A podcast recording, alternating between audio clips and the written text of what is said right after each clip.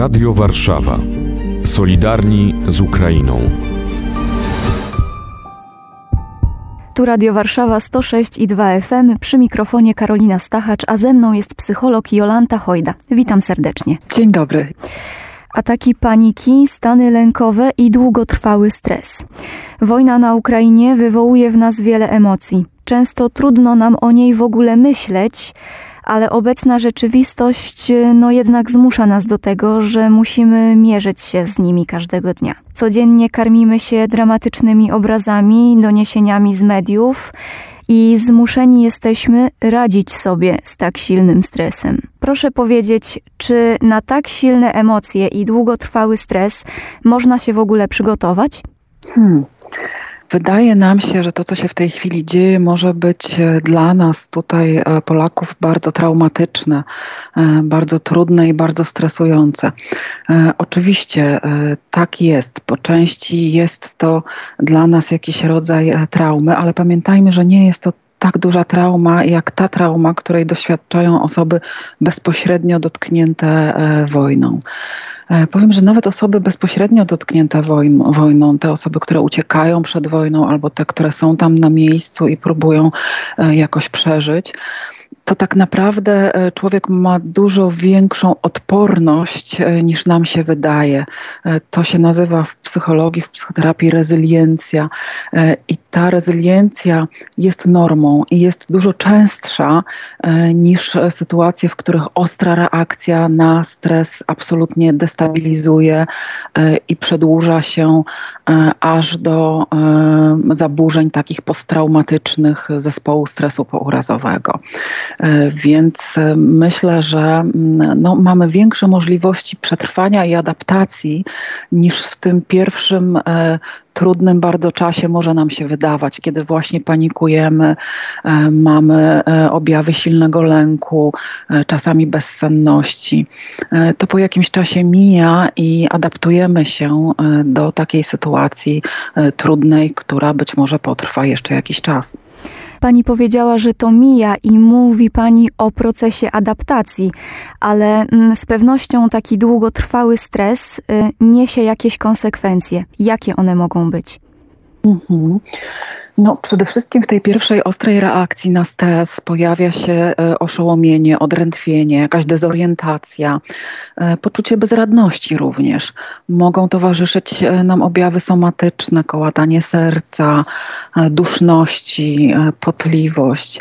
W późniejszej fazie może pojawiać się również złość, rozdrażnienie, agresja słowna i to są wszystko naturalne reakcje na poczucie zagrożenia. E, dochodzą do tego lęki, ataki paniki, poczucie czasami braku sensu. E, to jest wszystko naturalna reakcja na sytuację, e, na sytuację zagrożenia wojną. I te reakcje mogą trwać, szczególnie właśnie u osób, które uciekły przed wojną, mogą trwać od 4 do 6 tygodni. Jeżeli te reakcje, taka destabilizacja, brak możliwości normalnego funkcjonowania przedłuża się do 4-6 tygodni, e, kiedy te objawy powinny zacząć słabnąć, a jednak nie mijają, to może się okazać, że e, pojawił się już zespół stresu pourazowego. PTSD. Wtedy jest potrzebna e, pomoc, mm, pomoc specjalistyczna. E, wtedy potrzebne jest, aby zdiagnozować ten zespół PTSD e, u psychiatry lub u psychologa i jak najszybciej temu przeciwdziałać. Natomiast, tak jak mówię, ta nasza możliwość właśnie adaptacji i odporność zabezpiecza nas przed takim stresem posttraumatycznym. E, chyba, że ta odporność psychiczna u niektórych jednostek jest po prostu słabsza i może to wynikać e, z e, traum, które, które miały miejsce w przeszłości, w życiu tej osoby. Wtedy dzieje się coś takiego jak nakładanie się traum. Jeżeli ktoś już doświadczył trudnych zdarzeń związanych z przemocą, z jakimś poczuciem zagrożenia zdrowia czy życia, to teraz ta sytuacja może go wyjątkowo destabilizować i predestynować do e, stresu pourazowego. Czy jest w ogóle możliwość, aby PTSD zostało na trwałe wyleczone, czy zawsze zostawi to jakiś ślad w umyśle człowieka, w emocjonalności człowieka? Hmm. To jest bardzo trudne pytanie. E, myślę, że to jest tak, że, że nie da się zapomnieć pewnych rzeczy. E, natomiast na pewno można dużo lepiej radzić sobie z objawami PTSD. E, to znaczy, przede wszystkim niektóre z nich mogą zostać znacząco osłabione, a niektóre po prostu znikają po takiej psychoterapii już nakierowanej konkretnie na PTSD. To jest terapia na przykład EMDR, albo terapia narracyjna, albo e, terapia CBT. E, wtedy te objawy no, w zdecydowanej większości e, znikają. Natomiast to jest tak, że rzeczywiście na pewnych rzeczy zapomnieć nie można, ale można mniej ich doświadczać. PTSD jest takim zaburzeniem, które bardzo mocno aktywuje nasze ciało, powoduje, że że organizm jest w takim pobudzeniu, e, w takim stanie walcz albo uciekaj, e, czyli ośrodkowy układ nerwowy jest cały czas pobudzony. To pobudzenie pod wpływem terapii ustępuje. To wszystko, co się dzieje, no to budzi instynkt samozachowawczy. To wyzwala w człowieku silne emocje i często te emocje, nawet wręcz bardzo negatywne, prawda? Jakby miała Pani opisać, co dzieje się w człowieku, który czuje się zagrożony, który nie może zaspokoić swoich podstawowych potrzeb. Brakuje mu snu, nie ma dostępu do jedzenia, do wody. To co by to było? Jakie reakcje to wywołuje? Reakcje mogą być dwojakie.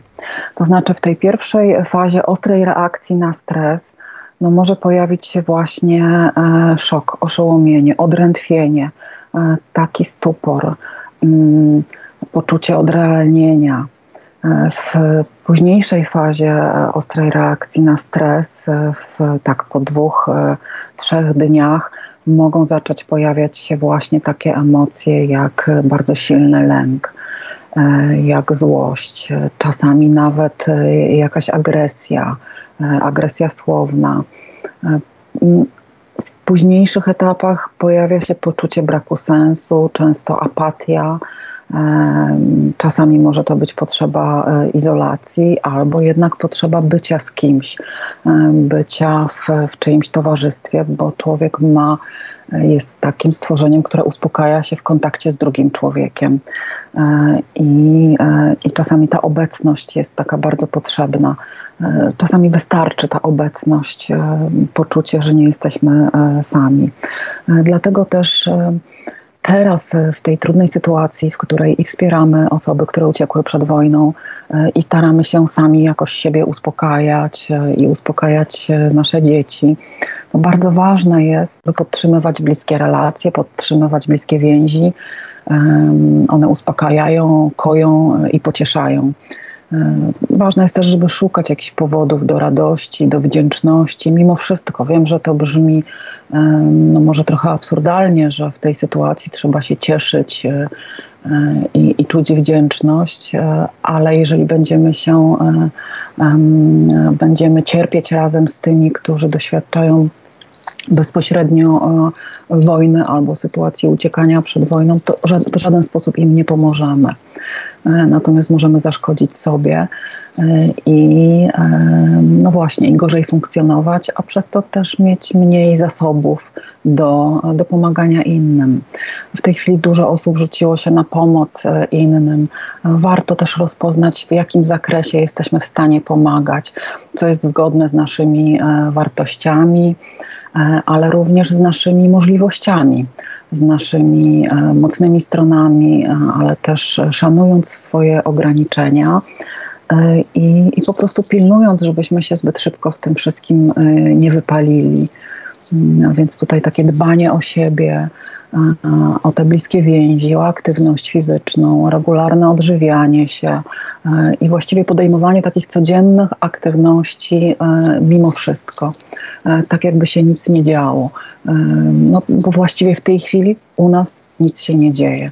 Jak się będzie działo, to będziemy reagować. W tej chwili można spróbować ten swój system nerwowy jednak trochę rozluźnić i i zadbać tutaj o siebie i o takie poczucie bezpieczeństwa, bo w tej chwili jesteśmy bezpieczni. Nie ma bezpośredniego zagrożenia życia i zdrowia. Do tej obecności chciałam nawiązać, e, o której pani mówiła. Jak jesteśmy razem, to siłą rzeczy pojawiają się rozmowy. No właśnie. I jak rozmawiać? O wojnie, o stresie, o silnych emocjach? E, jeśli mówimy tutaj o osobach, które e, uciekły przed wojną, to przede wszystkim teraz na tym etapie jeszcze staramy się z nimi nie rozmawiać o wojnie. To znaczy nie wypytujemy, E, nie, nie zaspokajamy ani swojej ciekawości, ani nie staramy się, e, nie wiem, jakoś uspokoić swojego lęku, zdobywając jak najwięcej informacji, jak to tam wygląda, bo w ten sposób możemy kogoś zretraumatyzować. Czyli opowiadanie o wojnie przez osoby, które przed nią właśnie e, uciekły, może być dla nich teraz w tym pierwszym okresie wtórną traumą. Dlatego po prostu jesteśmy. Jesteśmy obecni, słuchamy, E, wspieramy, normalizujemy uczucia, czyli mówimy tak, to naturalne, że czujesz bezradność, e, żal, rozpacz, e, złość. To są naturalne emocje w obliczu wojny. Musimy pamiętać również, że te osoby, które uciekły przed wojną, one tak naprawdę nie uciekły do końca. One tam zostawiły bliskich, zostawiły swoje domy. Ta trauma nadal dla nich trwa E, to nie jest tak, że ona już się skończyła i że te objawy mogą bardzo szybko minąć. E, więc z osobami właśnie doświadczonymi bezpośrednio tą wojną staramy się nie inicjować e, tematów wojennych, nie wypytywać. Natomiast gdyby chciały rozmawiać, to po prostu być, być w pobliżu, być gotowym. E, natomiast między sobą e, tutaj mm, my, którzy jeszcze, e, jeszcze nie doświadczyliśmy i być może nie doświadczymy bezpośrednio mm, agresji militarnej, jak rozmawiać? No przede wszystkim nie panikować, poszukiwać wiarygodnych źródeł informacji, ograniczać te informacje, ograniczać je na przykład do dwóch razy dziennie, nie oglądać tych strasznych obrazów, Przecież wszyscy wiemy, jak może wyglądać wojna. Wiemy to e, z, z historii, e, z różnych e, migawek w wiadomościach na całym świecie, kiedy te wojenne działania się dzieją działy się w różnych krajach i na różnych kontynentach. Nie jest nam potrzebne w tej chwili oglądać te straszne obrazy, bo one zostają w pamięci. E, wystarczy, że wiemy, e, jak to może wyglądać i co się dzieje. Nie, nie karmmy się tym, bo to podsyca nasze e, lęki, przerażenie i bezradność. Mm, natomiast to, w jaki sposób możemy się też uspokajać, no to właśnie pomagając innym w taki sposób, w jaki, w jaki możemy. To jest takie przeciwdziałanie bezradności, kiedy jednak coś robimy i okazuje się, że to nasza pomoc może być potrzebna. W tych rozmowach z innymi warto też warto też dzielić się pozytywnymi informacjami, bo tych pozytywnych informacji też jest dużo. E, takich informacji jak to, że cały świat e, w tej chwili jest jednak no, przeciwko Putinowi, że te działania wojenne nie są akceptowalne na świecie, a my jesteśmy w NATO. No, to są takie pozytywne informacje, którymi możemy się uspokajać. Mm, I w tych rozmowach takich codziennych z bliskimi spróbujmy unikać jednak tych tematów, bo nie ma w tej chwili takiej konieczności, żeby to wszystko roztrząsać. Natomiast jest konieczność, żeby zachować jakąś stabilizację emocjonalną, czyli, czyli żeby żyć. No, życie trwa dalej i, i my musimy to życie tutaj kontynuować najlepiej jak, jak możemy. Warto więc dbać właśnie o taką swoją codzienną rutynę, zwykłe obowiązki, e, koncentrować się na tym, co tu i teraz, a tu i teraz e, no, jest, jest dobrze. Na antenie Radia Warszawa dużo mówiliśmy o tym, jak rozmawiać o wojnie z dziećmi. E, na marginesie zachęcam zainteresowanych, aby odnaleźć te audycje na naszej stronie internetowej, ale chciałabym dopytać również o ten aspekt. Kiedy w ogóle powiedzieć dziecku o tym, co obecnie się dzieje? Czy jest na to jakiś dobry moment?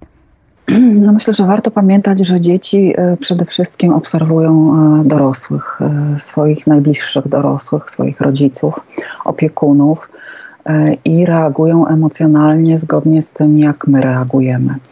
Dzieci są takim odzwierciedleniem różnych rodzinnych emocji, rodzinnych napięć.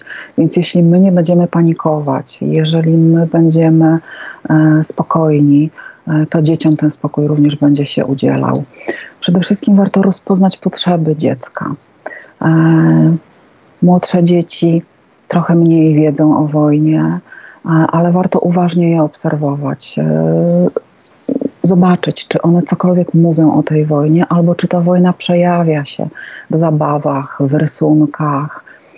E, w jaki sposób rozpocząć rozmowy z dziećmi? No przede wszystkim trzeba rozpoznać, co dziecko wie e, i co dziecko o tym wszystkim myśli. I tylko na tym poziomie tej wiedzy e, i tego, co dziecko myśli i czego się obawia, w związku z tym warto rozmawiać. To znaczy dostosować ten e, poziom e, i informacji, i, e, i, i, i ten poziom takiego wtajemniczania dziecko, dziecka do tego, mm, w jakim jest wieku i na co jest gotowe, a dziecko nam samo pokazuje, na co jest gotowe.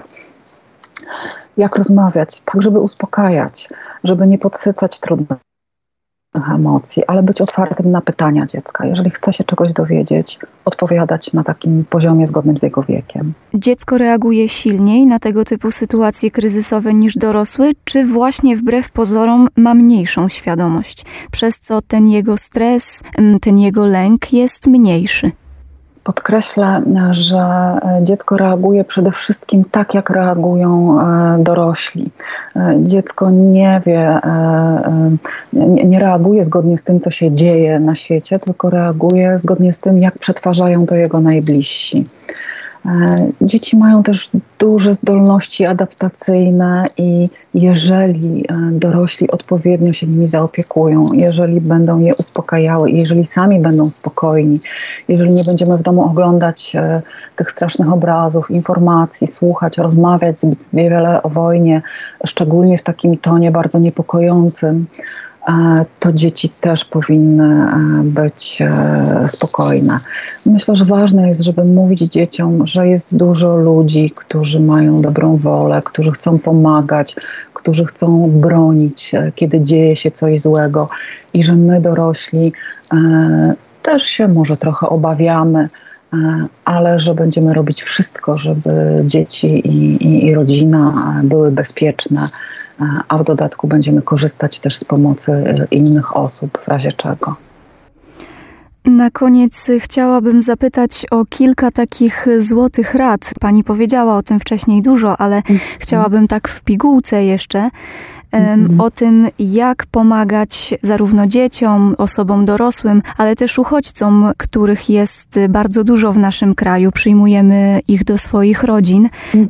Jak z nimi rozmawiać? żeby być w tej pomocy skutecznym? Pierwszą zasadą takiej interwencji kryzysowej jest zapewnienie e, bezpieczeństwa. E, w jaki sposób zapewniamy to bezpieczeństwo? No po pierwsze są to najbardziej podstawowe potrzeby. Taka osoba potrzebuje dachu nad głową, jedzenia, wody, e, ciepła, ogrzania się to jest ta podstawa, e, którą, e, którą e, trzeba zagwarantować. Kolejna rzecz to zapewniamy o tym, że jest ta osoba już bezpieczna, że, że, że, że jesteśmy tutaj, a nie tam, że nic strasznego się nie dzieje, że w tej chwili to bezpieczeństwo mm, jest. Natomiast jeżeli chodzi o te emocje, które się pojawiają, warto je akceptować, uznawać, normalizować, e, wysłuchiwać, przede wszystkim słuchać, być obecnym. E, to, w jaki sposób e, uchodźcy doświadczają tej traumatycznej sytuacji, z którą mm, mieli, mają do, do, do czynienia, jest bardzo indywidualną sprawą. W związku z tym, rozmawiając z nimi, nie mówmy, e, to straszne, bo to ta osoba decyduje o tym, e, na ile to jest straszne, jakie aspekty tego, co się e, dzieje, są dla niej straszne.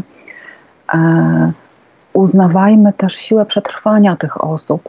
Podkreślajmy, że widzimy ich wielką determinację do tego, żeby przetrwać, żeby przeżyć, że to świadczy o dużej ich sile, jeżeli się tutaj do nas przedostali jeżeli już tutaj są, e, często e, zabrali ze sobą swoje rodziny, dzieci, zadbali o ich bezpieczeństwo, to to jest takie przywracanie im sprawczości i, i poczucia mocy. Dopytywać, czego te osoby potrzebują, trochę przewidywać te potrzeby i proponować różne rzeczy, pomagać w zwykłych czynnościach E, ponieważ może się pojawić taki objaw bezradności i trudności w podejmowaniu decyzji, najprostszych decyzji, czy najpierw wziąć prysznic, czy najpierw zjeść śniadanie. Taka osoba może się po prostu zawieszać, kolokwialnie mówiąc, i, e, i nie umieć podjąć takich prostych decyzji. E, przyjmując pod dach takie osoby, warto przedstawić bardzo jasno zasady i reguły domu tak jak nie mamy zazwyczaj spisanych reguł domu, to one są takie niemówione, nie, nie, niepisane, ale e, ukonstytuowane. Warto powiedzieć tej osobie, jak to wygląda, o której zajmujemy łazienkę, o której wstajemy, o której chodzimy spać, gdzie jest czajnik, jak włączać pralkę. Bez narzucania się, e, ale po prostu przewidując, jakie mogą pojawiać się e, trudności. E, zachęcajmy do tego, żeby te osoby mówiły o tym, czego potrzebują. E, nie narzucajmy się, tak jak już mówiłam, proponujmy różne rzeczy, bądźmy obecni, włączajmy te osoby do różnych działań. Te, które się lepiej czują, włączajmy do jakiejś aktywności e, i aktywności w pomaganiu innym, i aktywności takiej, jeżeli mamy kogoś pod swoim dachem, jak wspólne przyrządzanie posiłków, zakupy, spacery. Myślę, że ważne jest to, żeby pomagać jakoś w zgodzie ze sobą. E, jeżeli już pomagamy uchodźcom, to nie rzucajmy się na wszelką możliwą pomoc. To znaczy, nie możemy równocześnie pomagać i finansowo, e, i jeździć na dworzec, i pomagać w różnych instytucjach, e, i dodatkowo jeszcze. Mm,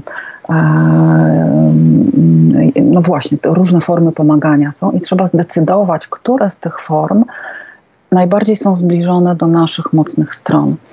Które z tych form będą dla nas najmniej kosztowe? Ja wiem, że to brzmi dziwnie, żeby ponosić jak najmniejsze koszty w tym pomaganiu, ale to jest ważne, bo wtedy pomagamy efektywnie i możemy pomagać długofalowo. Czyli mhm. obecność, rozmowa, ale i rozsądek. O tym, jak skutecznie pomagać w stanie zagrożenia, rozmawiałam z panią Jolantą Hojdą, psychologiem, psychoterapeutą. Żegnamy się. Dziękuję serdecznie.